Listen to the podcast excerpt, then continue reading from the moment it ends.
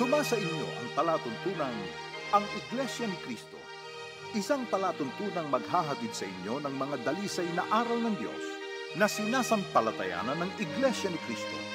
Mga katotohanang maghahatid sa atin sa matwid na landas ng paglilingkod sa Diyos.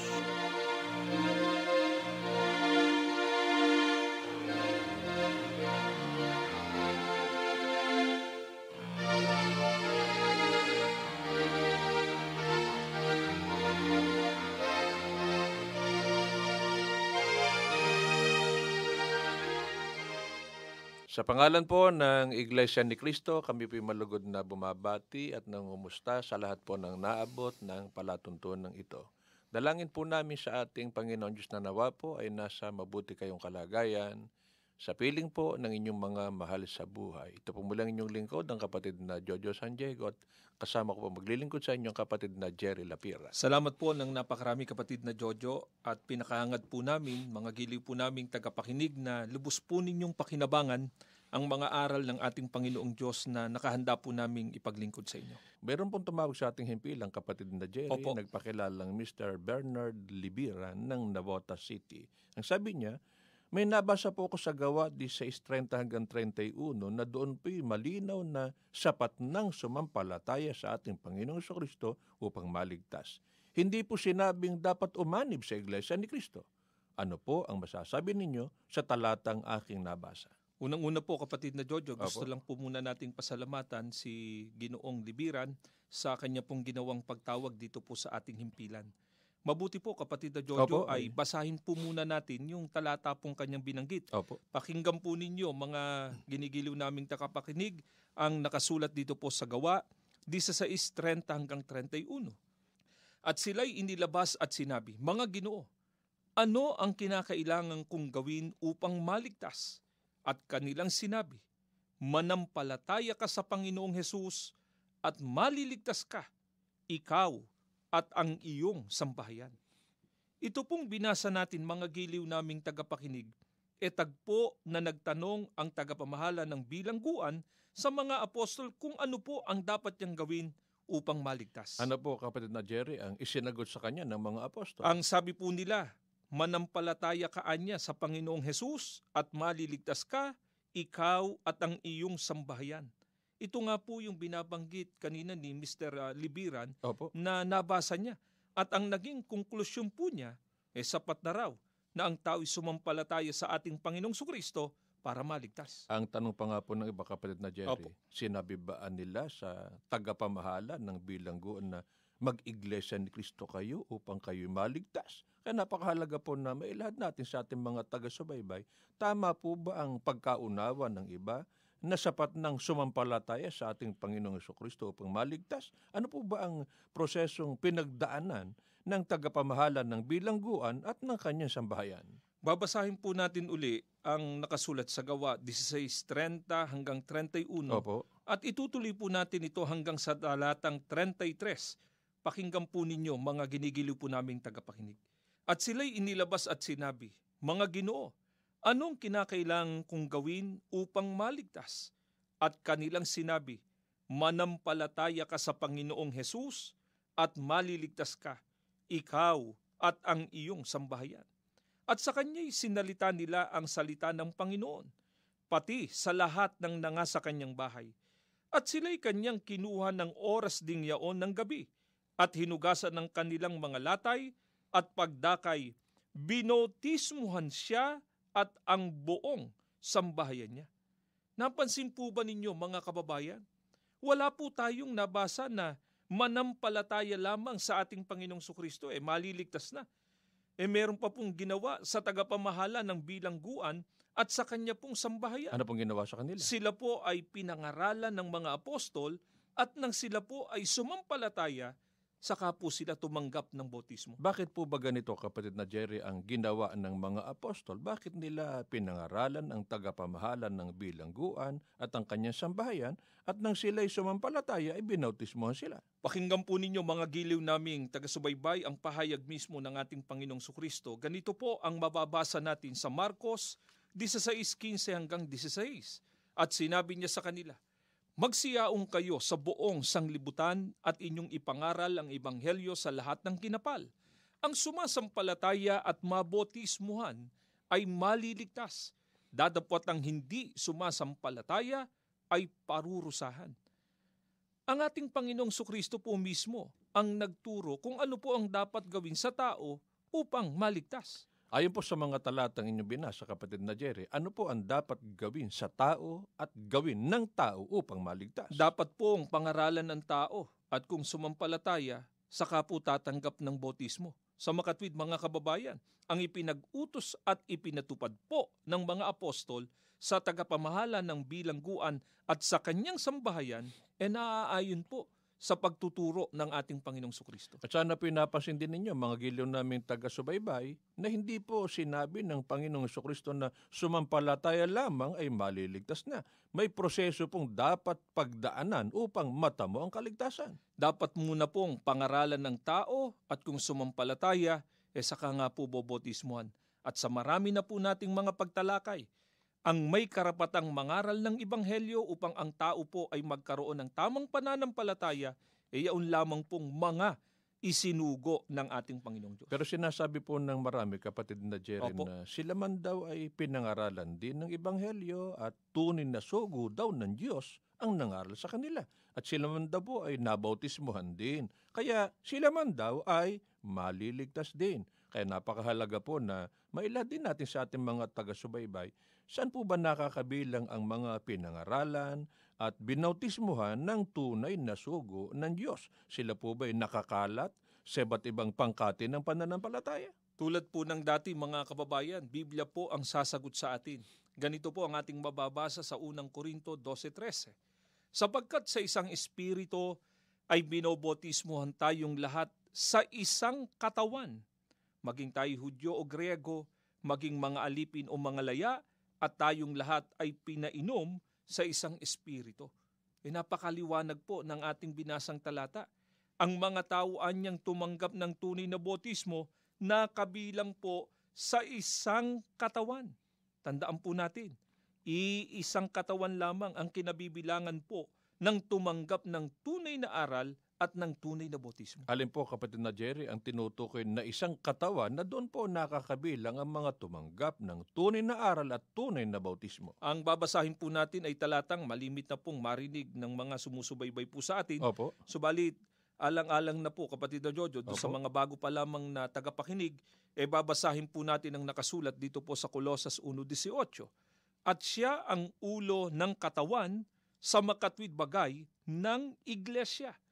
Ang tinutukoy po na isang katawan na kinapalooban ng mga tumanggap ng tunay na aral at ng tunay na botismo, eh walang iba kundi ang iglesia na ang pinakapangulo po nila ay walang iba kundi ang ating Panginoong Sukristo. Ito nga po ang iglesia ni Kristo. Sa makatwid, mga kababayan, hindi po nakakalat sa iba't ibang pangkati ng pananampalataya ang mga maliligtas. Tandaan po natin, sila po ay nasa loob ng iisang tunay na iglesia. Pero may nagsasabi po kapatid na Jerry na sila man daw po iglesia ni Kristo rin. Kaya mahalaga pong ating may paglingkod. Paano ba natin makikilala yung tunay na iglesia ni Kristo ayon sa Biblia? Pansinin po ninyong mabuti mga giliw naming tagapakinig ang nakasulat dito po sa Efeso 4.4 hanggang 6. May isang katawan lamang at isang espiritu. Kung paano kayo tinawag sa isang pag-asa nang kay tawagin, isang Panginoon, isang pananampalataya, isang botismo, isang Diyos at Ama ng lahat na siyang higit sa lahat, gumagawa sa lahat at sumasa lahat. Batay po dito sa mga talatang ito na binasa po natin, napakadali po nating makilala ang iisang tunay na iglesia. Tandaan natin, ang Diyos po na kinikilala at sinasampalatayanan nito ay iisa lamang, walang iba kundi ang Ama. Samantalang ang lahat po ng iba pang mga nagpapakilalang Kristiyano, eh hindi lang po ang Ama ang kanilang kinikilalang Diyos. Ang karamihan sa kanila, kapatid na Jerry, Opo. ay nagsasabi na ang Diyos daw ay mayroong tatlong persona. Meron pa pong nagpapakilala namang di umano ay mga saksi ni Jehovah daw ay nagtuturo na dalawa ang tunay na Diyos. Isang Almighty God at isang Mighty God. At lalong kakatuwa naman po yung nagtuturo na napakarami raw tunay na Diyos ang kanilang kinikilala at yun daw ang nagpapatunay na sila nga daw po ay sa Diyos. Ang samahan naman po nitong nagpapakilalang appointed son of God daw siya, eh nagsasabi na ang Panginoong Sukristo ang Ama, na yun po ay kasalungat din sa mga katotohanang nakasulat sa Biblia. Para po sa kabatiran ng mga bago nating tagapakinig, kapatid na Jerry, Opo. ay ipaglingkod po natin sa kanila. Ano po ang katunayan na mali ang itinuturo ng nagpapakilalang appointed son of God na ang Panginoong Kristo ang Ama? Ang babasahin po natin ay bahagi ng panalangin ng ating Panginoong Sukristo. Ganito po ang ating mababasa dito po sa 1.17, 1,3. Ang mga bagay na ito'y sinalita ni Jesus. At sa pagtingala ng kanyang mga mata sa langit ay sinabi niya, Ama, dumating na ang oras. Luwalhatiin mo ang anak upang ikaw ay luwalhatiin ng anak. At ito ang buhay na walang hanggan na ikaw ay makilala nila na iisang Diyos na tunay at siyang iyong sinugo sa makatwid bagay, si Heso Kristo. E napakaliwanag po dito sa binasa nating talata. Matapos anyang tumingala ang ating Panginoong Sukristo sa langit ay sinabi niya, Ama, ikaw ang makilala nila na iisang Diyos na tunay. Hindi po ang ating Panginoong Sukristo ang Ama at hindi po ang ating Panginoong Sukristo ang tunay na Diyos. Kaya natitiyak po nating kasinungalingan ang ipinangangaral nitong nagpapakilalang appointed son of God daw siya. Kaya tiyak po na ikapapahamak ang kanya pong itinuturo. Tandaan po natin mga magulang at mga kaibigan, iisa lamang ang tunay na iglesia na dapat nating aniban si kaliligtas. At ang iglesia pong ito ay kumikilala sa iisang tunay na Diyos, ang Ama lamang. Ano po kapatid na Jerry ang utos ng ating Panginoong Kristo upang ipakita na dapat ngang umanib ang tao sa kanyang iglesia? Pakinggan po ninyo ang nakasulat dito po sa 1 Gis 9 na mismong pahayag ng ating Panginoong Sukristo. Ako ang pintuan. Ang sinumang pumasok sa loob ng kawan sa pamamagitan ko'y magiging ligtas. Ito po ang ipinag-utos ng ating Panginoong Sukristo. Dapat po tayong pumasok sa loob ng kawan upang tayo maligtas. Pansinin po natin na hindi po maraming kawan ang ating pong papasukan. Alin po kapatid na Jerry ang iisang kawan na dapat kapalooban ng tao upang maligtas? Tiniyak ba ng Biblia kung alin ang iisang kawan na dapat pasukan ng tao para maligtas? Babasahin ko lamang po ang nakasulat dito sa gawa 2028 salin po ni Ginoong George M. Lamsa sa pagkakaliwat na po sa wikang Pilipino. Ingatan ninyo kung gayon ang inyong sarili at ang buong kawan. Narito'y hinirang kayo ng Espiritu Santo na mga katiwala upang pakanin ang iglesia ni Kristo na binili niya ng kanyang dugo. E napakaliwanag po dito sa talatang binasa po natin. Ang kawan ay ang iglesia ni Kristo.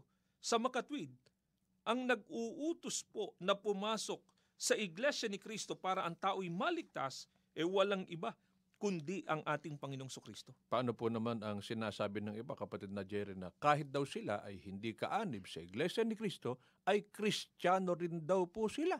Sinasangayon ng po ba ng Biblia ang gayong paniniwala? Hayaan po natin na Biblia po ang sumagot sa katanungan nating yan, mga kababayan. Ganito po ang ating mababasa dito po sa Gawa 11.26. At nang siya'y kanyang masumpungan ay kanyang dinala siya sa Antioquia. At nangyari na sa buong isang taon, sila'y nakisama sa iglesia at nagsipagturo sa maraming tao. At ang mga alagad ay pinasimulang tawaging mga Kristiyano sa Antioquia. Eh napakadali pong unawain itong talatang ating binasa. Ang pinatutunayan po ng Biblia na mga tunay na Kristiyano ay ang mga alagad o tagasunod ng ating Panginoong Sukristo. Sila po ay nasa iglesia. Sa makatwid, tandaan natin ito, hindi po tunay na Kristiyano ang hindi kaanib sa tunay na iglesia. Ang sabi po naman ng iba, kapatid na Jerry, Opo. hindi raw po mahalaga ang relihiyon o ang iglesia. Ang mahalaga raw ay relasyon kay Kristo. Tama po ba ang ipinangangalandakang ito ng ibang tagapangaral? Eh pareho pong mahalaga ang reliyon at relasyon sa ating Panginoong Sukristo. Tandaan po natin, ang reliyon ay nangangahulugan na panunumbalik ng tao sa ating Panginoong Diyos. At ang tunay na reliyon din po ang may tunay na relasyon o kaugnayan sa ating Panginoong Kristo. Pansinin po ninyong mabuti ang nakasulat dito po sa Efeso 5.32. Isang dakilang katotohanan ang inihahayag nito, ang kaugnayan ni Kristo sa iglesia ang tinutukoy ko. E napakaliwanag po dito sa binasa nating ito. Ang may relasyon o ang katumbas ay may kaugnayan sa ating Panginoong Kristo, e walang iba kundi ang kanyang iglesia.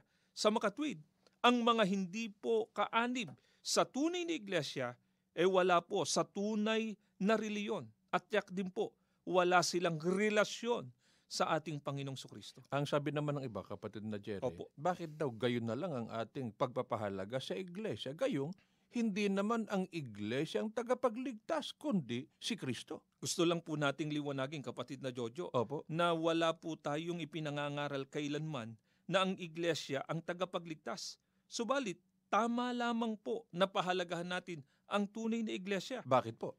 Ganito pong mababasa natin dito po sa Efeso 5.25 hanggang 27, itutuloy pa natin sa talatang 29. Mga lalaki, ibigin ninyo ang inyo-inyong asawa gaya ng pag-ibig ni Kristo sa iglesia. Inihandog niya ang kanyang buhay para rito upang ang iglesia ay italaga sa Diyos matapos linisin sa pamamagitan ng tubig at ng salita. Ginawa niya ito upang maiharap sa kanyang sarili ang iglesia marilag, banal, walang batik at walang anumang dungis o kulubot. Walang taong namumuhi sa sarili niyang katawan, bagkos ito'y pinakakain at inaalagaan, gaya ng ginagawa ni Kristo sa iglesia. Napansin po ba ninyo mga kababayan? Ang Panginoong Heso Kristo mismo ay nagpahalaga po sa kanyang iglesia. Ito po ang kanyang inibig. Katunayan, pinaghandugan niya ito ng kanyang buhay at ito po ang kanyang pinakakain at inaalagaan. Kaya, ang hindi po nagpapahalaga sa tunay na iglesia, e tsak po kalaban ng ating Panginoong Kristo. Pero hindi nga raw po ang iglesia ang tagapagligtas, kundi ang Panginoong Kristo. Bakit daw natin ipipilit na kailangang mag-iglesia ni Kristo ang tao? Eh katulad po ng binanggit na natin kanina kapatid na Jojo, Opo. wala po tayong ipinangangaral kailanman ng iglesia ang tagapagligtas. Totoo po yan. Talaga po ang ating Panginoong Kristo ang tagapagligtas, subalit napakaliwanag po kung alin naman ang kanyang ililigtas. Mababasa po ba sa Biblia yan? Opo, dito po sa Epeso 5.23. Sapagkat ang lalaki ang ulo ng kanyang asawa, tulad ni Kristo na siyang ulo ng iglesia na kanyang katawan at siyang tagapagligtas nito. E dalawang bagay po ang dapat nating matandaang mabuti dito po sa talatang ating binasa. Ano na po yun? Meron pong tagapagligtas at meron pong ililigtas. Ang tagapagligtas po ay ang ating Panginoong Sukristo at ang iglesia naman po na kanyang katawan ang kanyang ililigtas. Kaya kung paano pong dapat nating tanggapin, mga kababayan, ang Kristong tagapagligtas, dapat din po nating tanggapin ang kanyang ililigtas. Ito po ang kanyang iglesia. Mari po namang itanong ng iba, kapatid na Opo. Jerry. Eh paano po kung mamatay ang kaanib sa tunay na iglesia? Ano po ba garantiya na sila magtatamungan ng kaligtasan? Pakinggan po natin mga giliw naming tagapakinig ang nakasulat dito po sa unang Korinto 15.22. Sapagkat kung paanong mamamatay ang lahat dahil sa kanyang kaugnayang kay Adan, gayon din naman mabubuhay ang lahat dahil sa kanilang kaugnayan kay Kristo. Ayon po dito sa talatang ating binasa, mabubuhay po ang lahat dahil sa kanilang kaugnayan sa ating Panginoong Sukristo. E tandaan po natin, ang tunay na may kaugnayan sa ating Panginoong Sukristo e ang kanyang iglesia. Paano po pinatunayan ng ating Panginoong Kristo, kapatid na Jerry, Opo. na tiyak na mabubuhay para sa buhay na walang hanggan ang kanyang iglesia? Tunghayan po natin mga kababayan ang nakasulat dito po sa Mateo 16.18. At sinasabi ko naman sa iyo, ikaw ay Pedro, at sa ibabaw ng batong ito ay itatayo ko ang aking iglesia at hindi makapananaig sa kanya kahit ang kapangyarihan ng kamatayan. Ito po ang garansya ng ating Panginoong Sukristo para sa kanyang iglesia. Ayon po sa kanya, hindi ito pananaigan ng kamatayan. Ano po ibig sabihin, kapatid na Jerry, na ang iglesyang itinayo ng ating Panginoong Kristo ay hindi pananaigan ng kapangyarihan ng kamatayan? Sa marami na pong pagkakataon ay naipaglingkod na po natin sa ating mga taga-subaybay, kapatid Opo. na Jojo, na ang mga namatay po sa ating Panginoong Kristo e unang mga bubuhay na maguli. Nakasulat po yan sa unang Tesalonika 4:16 hanggang 17. At ang mga kalaki po sa unang pagkabuhay na maguli, eh sila po yung magiging mapalad sapagkat wala na pong kapangyarihan sa kanila ang ikalawang kamatayan o ang parusa po sa dagat-dagatang apoy. Nakasulat naman po yan sa Apokalipsis 20, mga talatang 6 at 14. Paano po ngayon, kapatid na Jerry, ang mga taong tumatangging umanib sa tunay na iglesia? Ano po ang tinitiyak ng Biblia na kanilang hantungan? Ang maririnig po ninyo mga kababayan ay hindi po namin sariling kasagutan. Babasahin lamang po namin ang nakasulat dito po sa unang Juan 5:11 hanggang 12. At ito ang patotoo na tayo'y binigyan ng Diyos ng buhay na walang hanggan. At ang buhay na ito ay nasa kanyang anak. Ang kinaroroonan ng anak ay kinaroroonan ng buhay. Ang hindi kinaroroonan ng anak ng Diyos ay hindi kinaroroonan ng buhay. Ito po ang pasya ng ating Panginoong Diyos. Ang hindi po kinaroroonan ng anak o ang walang kaugnayan sa ating Panginoong Sukristo, hindi anya kinaroroonan ng buhay. Ang katumbas po nito, kapatid na Jojo, Opo. eh hindi po sila maliligtas. Kung ang tatanungin po natin ay ang ating Panginoong Kristo, paano po niya pinatunayang hindi maliligtas ang hiwalay sa Kanya o hindi kaanib sa Kanyang iglesia? Pakinggan po ninyo mga giliw naming tagapakinig ang nakasulat dito po sa 1, 15, mga talatang 5, itutuloy natin sa talatang 4. Ako ang puno ng ubas, kayo ang mga sanga. Ang nananatili sa akin at ako'y sa kanya ay siyang nagbubunga ng marami, sapagkat kung kayo'y hiwalay sa akin, ay wala kayong magagawa. Kayo'y manatili sa akin at ako'y sa inyo. Gaya ng sanga na di makapagbunga sa kanyang sarili, maliban ng nakakabit sa puno. Gayon din naman kayo, maliban na kayo'y manatili sa akin. Ayon po sa ating Panginoong Sukristo, ang mga taong hiwalay sa Kanya, katumbas hindi niya po sanga o hindi kaanib sa Kanyang iglesia, eh hindi po makapagbubunga sa ganang kanilang sarili. Alin po kapatid na Jerry ang bunga na hindi magagawa ng hiwalay kay Kristo? Sasagutin naman po tayo ni Apostol Pablo sa pamamagitan ng kanyang sulat sa mga Kristiyanong taga-Pilipos.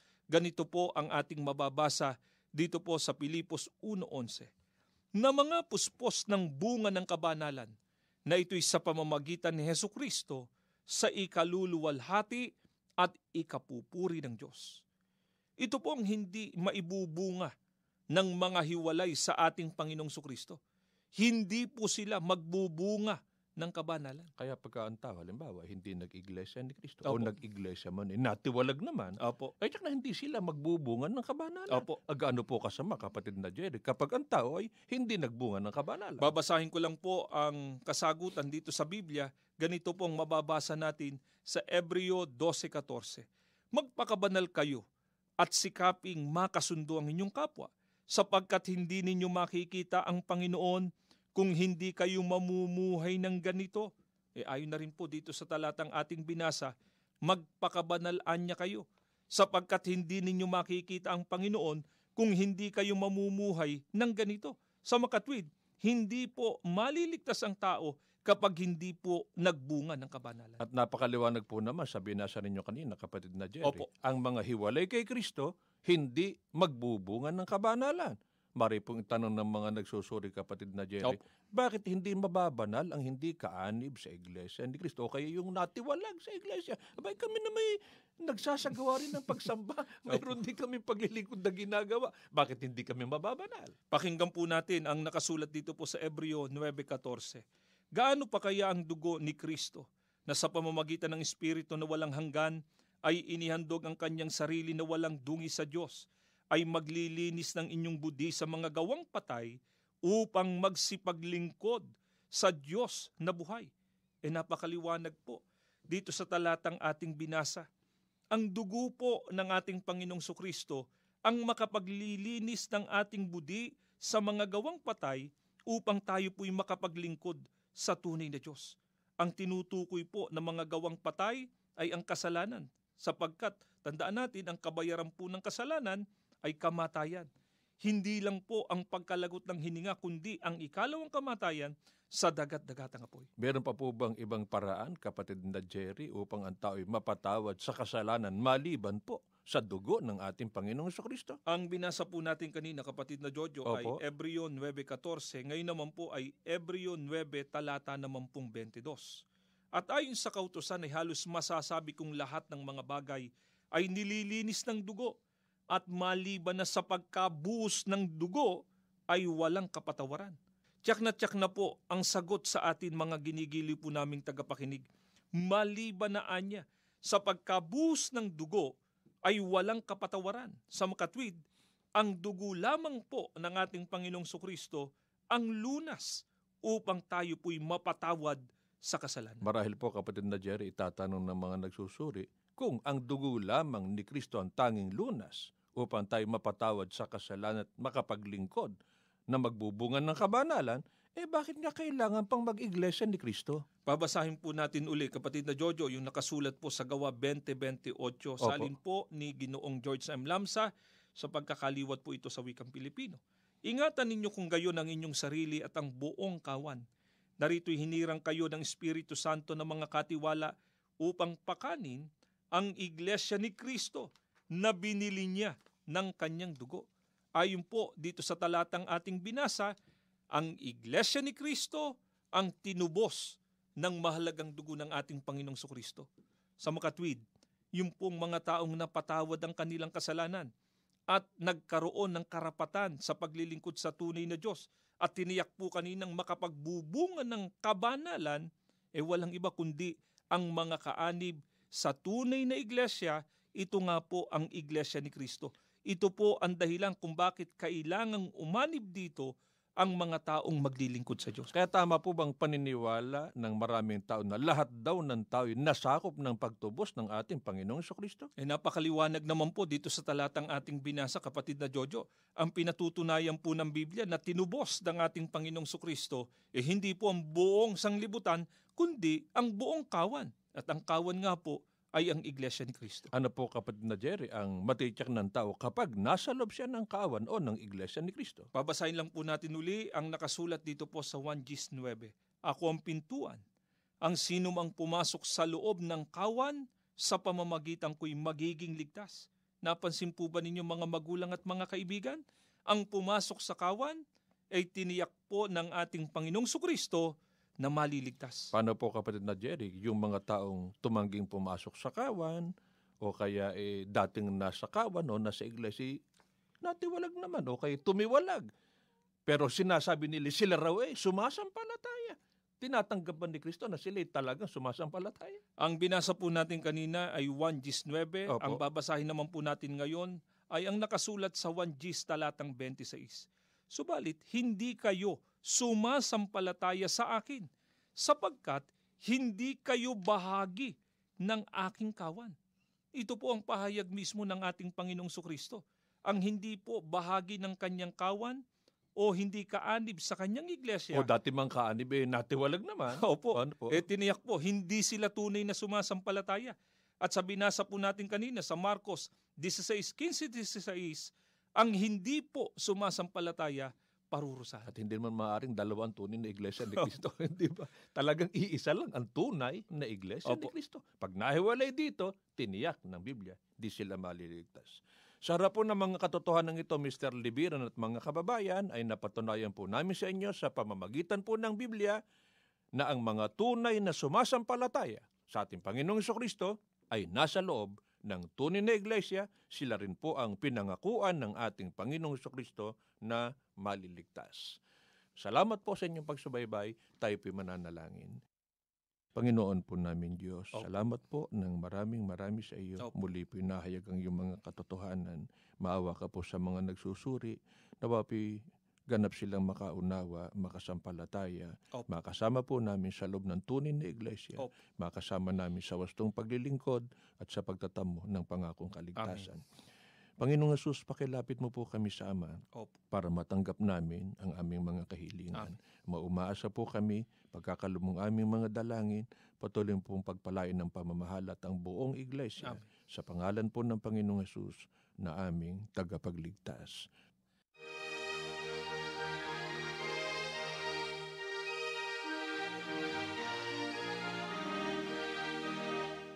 Kami po ay nagpapasalamat sa inyong pagsubaybay.